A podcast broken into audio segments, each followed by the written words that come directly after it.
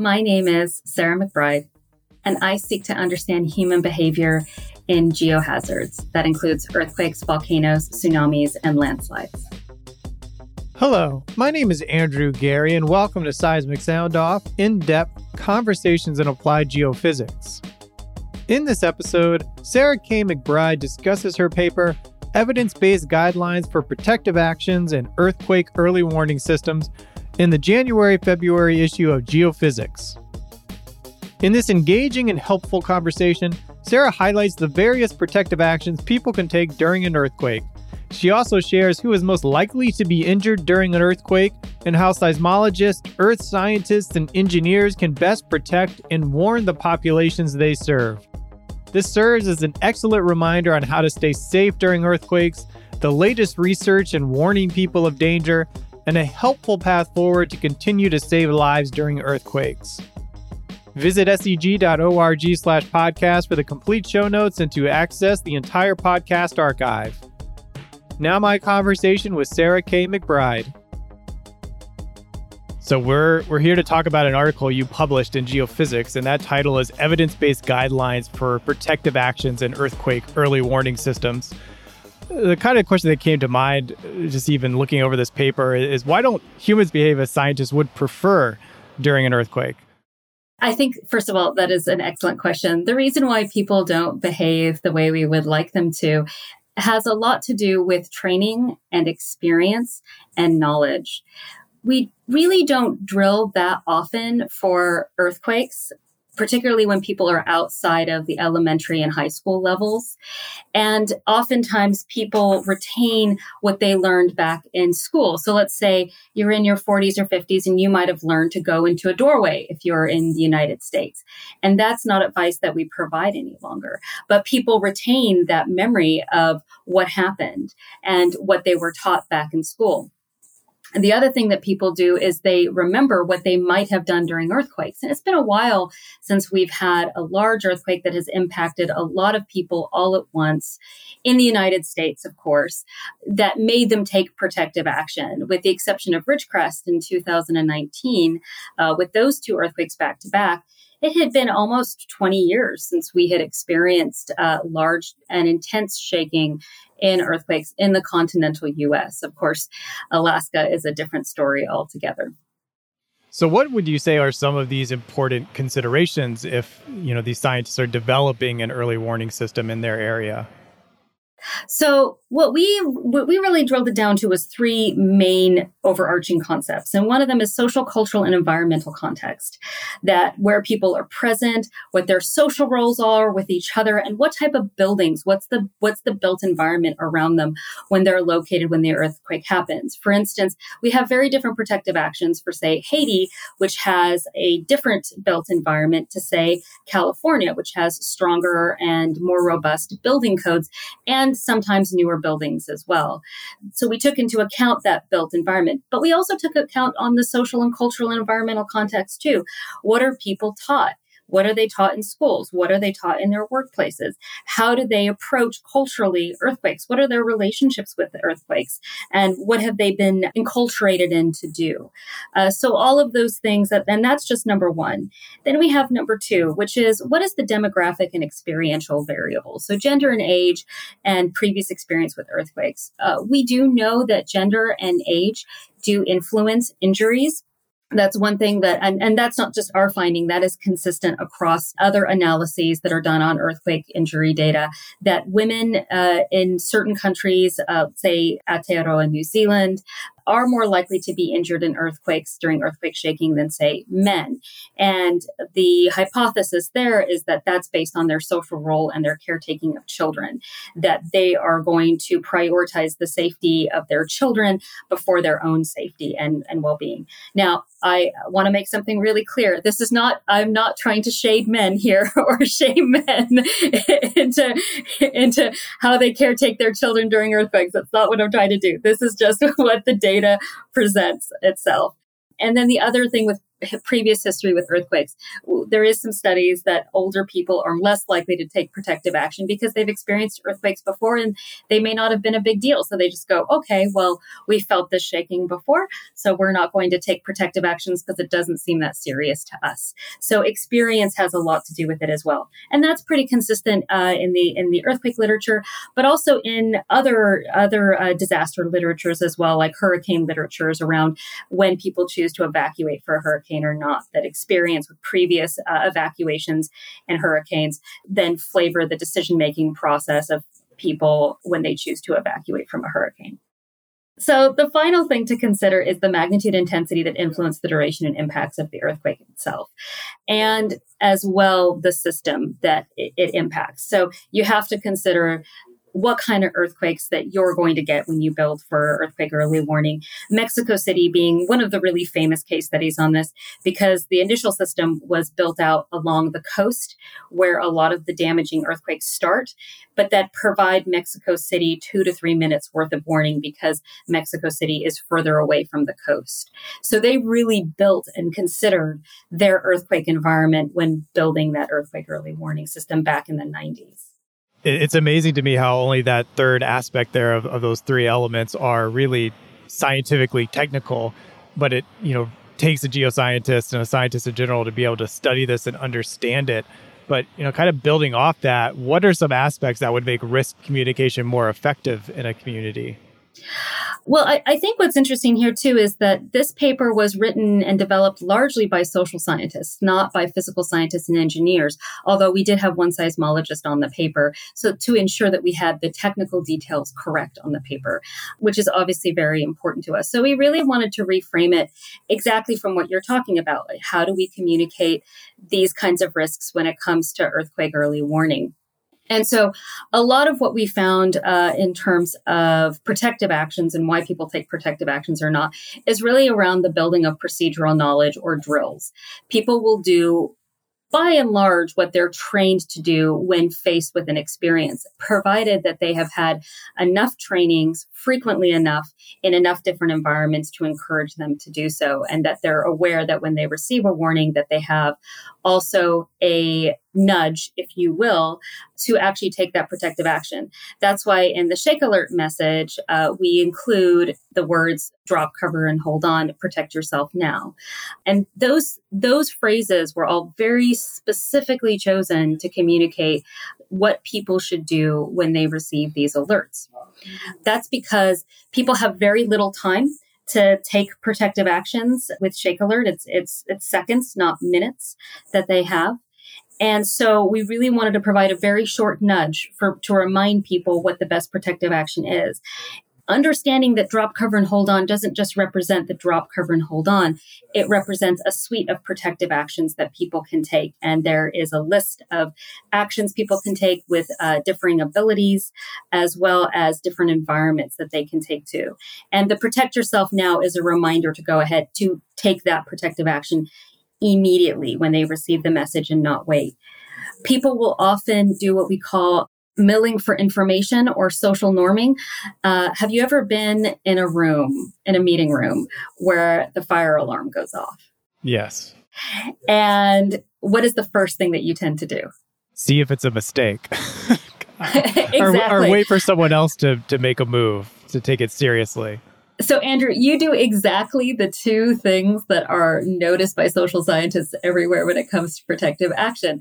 What you do is you confirm that the alert is real and you look for other people to see what is appropriate protective action. So that's milling for information and confirmation and social norming. So you look, and that's why we have emergent norm theory, which is very much based on in, in, in this paper, which is very much based on how groups take protective actions, how they socially norm together to do to do something right? So you did exactly what social scientists would expect you to do, Andrew, in, in these kinds of events. I, am glad I, I am a, a, normal reactor. Yeah, I, I, had a question earlier that was kind of answered there of, of, what I did in a an earthquake in 2011 in DC when I went to Twitter to see if that was a real earthquake. And uh, so, yeah, another way of expanding out to get confirmation of what you experienced. But you know, someone listening to this, okay, like they're you know, let's say they're in the US where the shake alert system is based and they, and they can do that protective mechanism. But why, why do you think maybe this better awareness and knowledge of the risks of earthquakes won't lead to better protection? Well, because we know that there's something called the knowledge behavior gap, right? People know what to do, but oftentimes actually getting them to do those behaviors can be a real struggle. This is something we see a lot in the emergency preparedness literature. Most people know, hey, I have to store water in my house and I have to have, you know, food, I have to have some emergency supplies available, but they often fail to go ahead and do so. And that's because of the behavior component. And oftentimes it's not that people are stupid or unintelligent or uninformed. It's that people are busy. They have other things to do. And oftentimes emergency preparedness and, and taking protective actions and drills are simply not on their list. They have a lot of other considerations in their lives. And earthquakes sometimes in the United States, not not always, but sometimes happen really rarely. And we're currently in that sort of rarish zone. Of course, we had the Ridgecrest earthquake and we had the Magna Utah earthquake and the Nevada earthquake in the last couple of years, but they're, they're not necessarily everyday occurrences. And so people forget uh, until they're actually faced with those kinds of earthquakes. Um, I personally lived in New Zealand. I, I, lived in New Zealand for 17 years before I repatriated back to the United States. And I experienced many, many, many large earthquakes, including the magnitude 7.8 Kaikoura earthquake uh, in 2016, of which the shaking intensity was strong and lasted for about 90 seconds to two minutes. And I thought I was really well prepared and that earthquake happened at midnight and while I was sleeping, my husband had to wake me up, and I was on call for GeoNet, which is the USGS of New Zealand. And uh, I remember I did not do exactly the right things that I was told, despite drilling, because the event was so upsetting. And so, like, to be clear, you know, we're not sitting here being the drop cover and hold on police, right? Like we understand that people are going to take the best protective actions that make sense for them at the time. The, the, the drop cover hold on protective actions, suite of protective actions, there is indications that they are that this is really good to reduce injuries. But we also respect that people are going to do the best they can with the time that they've got in the situation that they're in. How concerned are you about false alerts in an early warning system? Well, false alerts do happen, uh, for sure. Uh, so we we know they've happened. They've happened with Shake Alert. Um, that's been documented. It's happened, I think, twice now. Um, and we fixed the issues that caused the false alerts. What we're actually seeing from some of the preliminary data coming through is that it's less. People are less worried about the occasional false alert as they are missed alerts, where they feel shaking and they felt they should have gotten an alert and they didn't get it, and they felt the system let them down. Yeah, you, you kind of mentioned a few contexts where people might take beneficial actions if I'm in a crowd and someone is trained and knows what to do and, and I would follow them more likely. Are there some other contexts where people tend to take beneficial protective actions during an earthquake? Well, one of the classic ones is schools. If there's some fantastic footage from the Anchorage earthquake, there was a, a video recording of a classroom and as soon as the shaking started getting even slightly intense, the teacher said to the classroom, you know, it's an earthquake, get down. And those students got down, and everybody, including the teacher who was the last person to get under a desk, it took them four seconds to do that action. So uh, certainly with schools, it can happen very quickly, and you can see the see students take protective action, and that footage is really phenomenal. Uh, we have uh, I, I, work on another project that analyzes human behavior in earthquakes that looks at video that's provided online. And what's really fascinating is watching how people are doing all these different protective actions in different areas. We have recorded people uh, coming out in earthquakes in a porta potty, coming out of the porta potty rapidly, and and quite frankly, uh, I I I can't fault that decision making process. I I'm not sure I'd want to be in a porta potty in the middle of an earthquake. uh, and and they and they they stood in the middle of the parking lot where there was no structures that could fall on them. So we we have watched people uh, do different protective actions in all kinds of different environments. And again, you know, it's very environment and context specific, but fortunately the, the, the drop cover and hold on suite of protective actions does provide a protective action for for a lot of these different environments. Although they don't have a porta potty one, I may need to talk to them about that and and see if they can see if they can update that that protective action.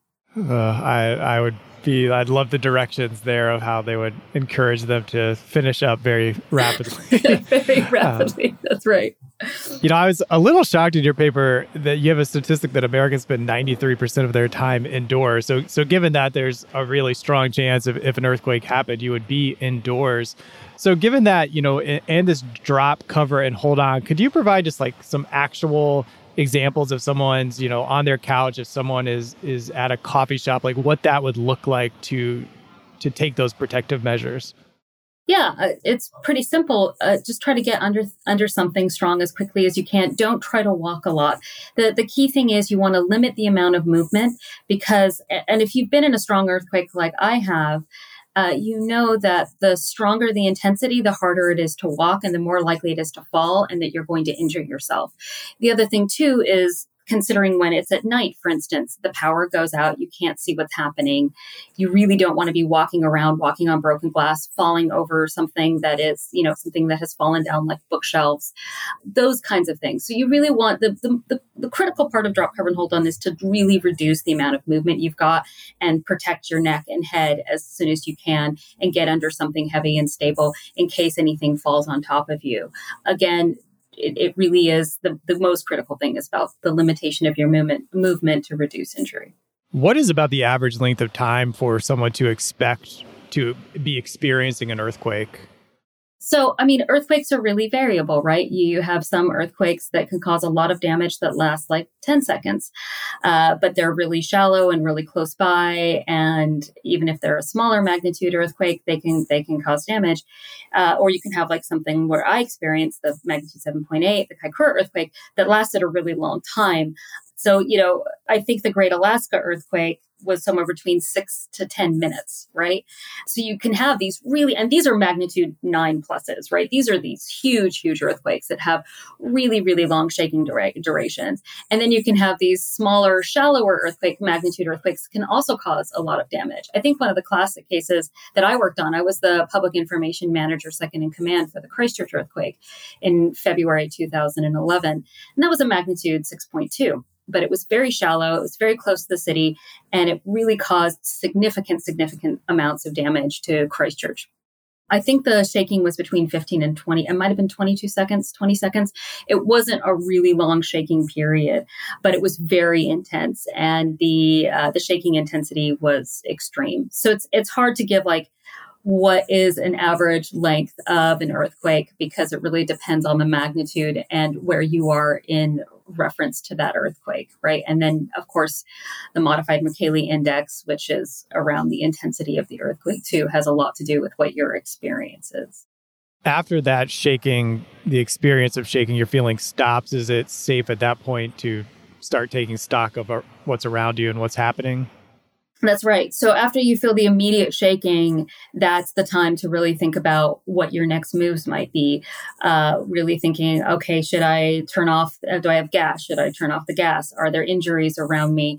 Am I unsafe in this building? Is should I evacuate the building if I'm unsafe in it? As long as the shaking has stopped you know those those are things to consider about your your environment around you uh, and and to do those things. The one thing you have to bear in mind is once you have a big earthquake then you're going to have aftershocks. So whatever you do be aware that that might not be the end right? That that is that aftershocks are probably on their way um, and that you're going to have to take whatever action uh, fairly quickly what are some key questions that you still have for understanding what are the best protective actions to take? Oh man, we have so many questions about what the best protective action is to take. I, you know, I, I think that this very much represents a, a, discussion in the literature, but it's not the end point for these discussions. Uh, I think for me, timing for drills uh, is a really good conversation that we need to have for how long um, it takes for people to really build procedural knowledge for drills there's some evidence that it could take, you know, two or three times a year versus a year. What we know is that there's kind of no necessarily sweet spot, but drill often. So people know what to do and what actions to take. The other one I would really love to take a look at is uh, how people engage and value and trust earthquake early warning systems to provide them these seconds of notice.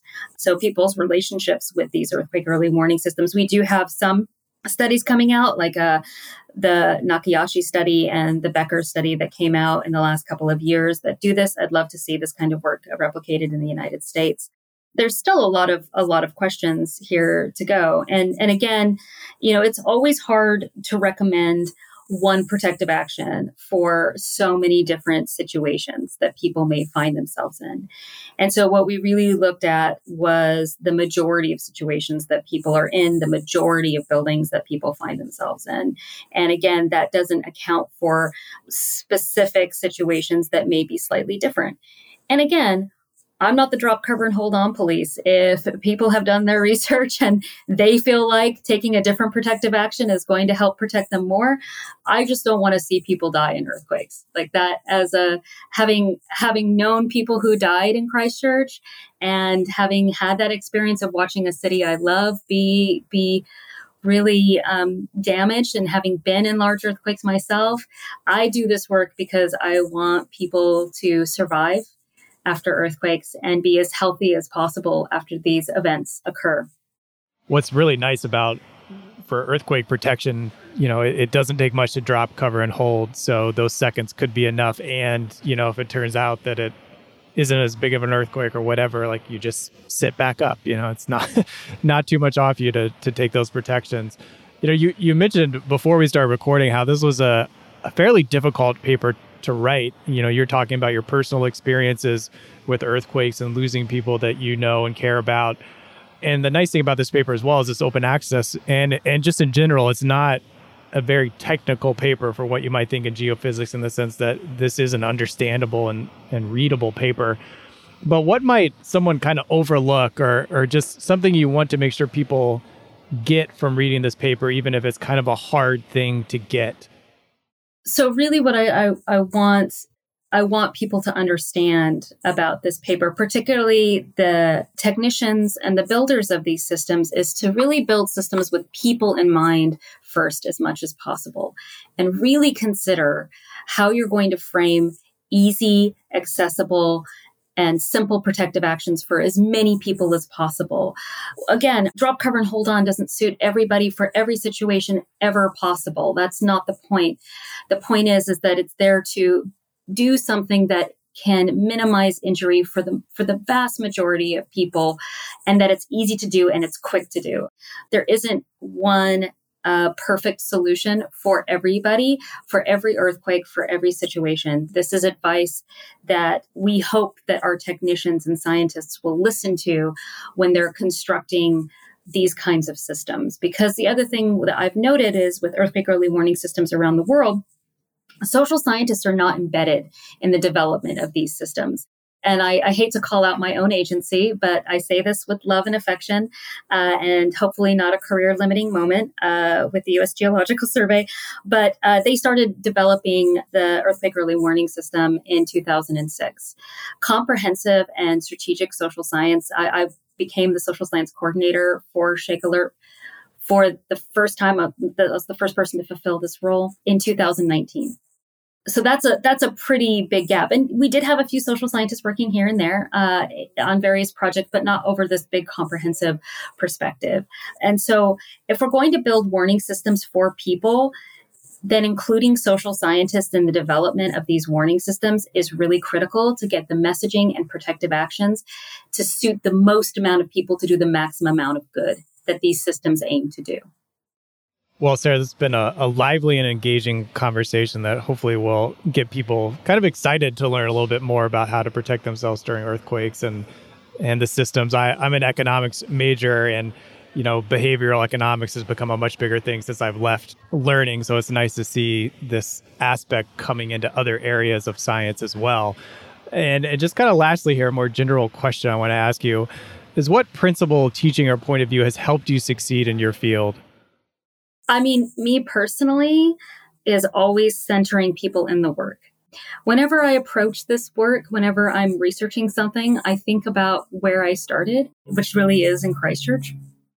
Going through all the injury data was a very sobering and difficult thing to do to really consider uh, the magnitude and i hate to use that word because it is the geoscience thing but the magnitude and depth all the good that earthquake early warning systems can do, but really really centering people in this work and including them in this work and, and thinking about why we're really doing this work that it's not for us it's not for our egos it's not for the publications. And don't get me wrong i i am human. I i get wrapped up in exciting research as well just like everybody else. But it's really centering the work on people. And that that to me is what makes being kind of the only social scientist, I am the only social scientist at the Earthquake Science Center uh, at the USGS.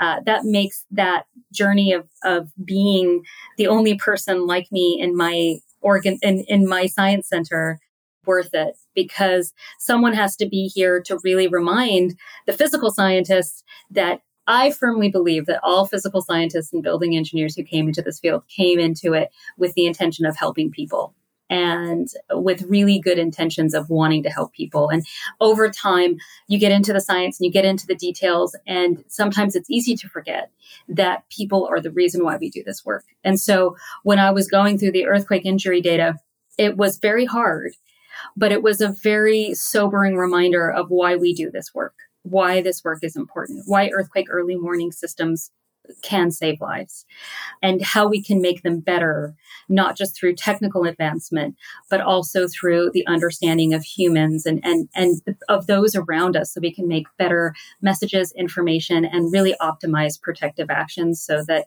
it does this, these systems do the things we want it to do, which is to help save lives and reduce injury. Well, that is a, a lovely place to leave it and a great thing for a scientist working to to leave off as well to, to be thinking about in their work and be reminded so thank you for putting this paper together and, and looking at those injury reports and, and being able to come out the other end with a wonderful paper Thank you so much. I've really enjoyed this conversation, Andrew. it's been it's been out for almost um, six months, and to be honest, when it when it came out, I I have this sense of hope that this will get the physical scientists and engineers to really pause and, and remember who to center this work towards. SEG produces Seismic Sound Off to benefit its members, the scientific community, and inform the public on the value of geophysics. To show your support for this show, please leave a five star review on Apple Podcasts and Spotify. Simply go to Seismic Sound Off on Apple Podcasts and Spotify on your phone. It takes less than five seconds to leave a five star rating and is the number one action you can take to show your appreciation for this free resource. And follow the podcast while you are on the app to be notified when each new episode releases. Original music created by Zach Bridges. This episode was hosted, edited, and produced by me, Andrew Geary at 51 Features. The SEG podcast team is Jennifer Cobb, Kathy Gamble, and Allie McGinnis. Thank you for listening this is Seismic Sound Off, signaling off.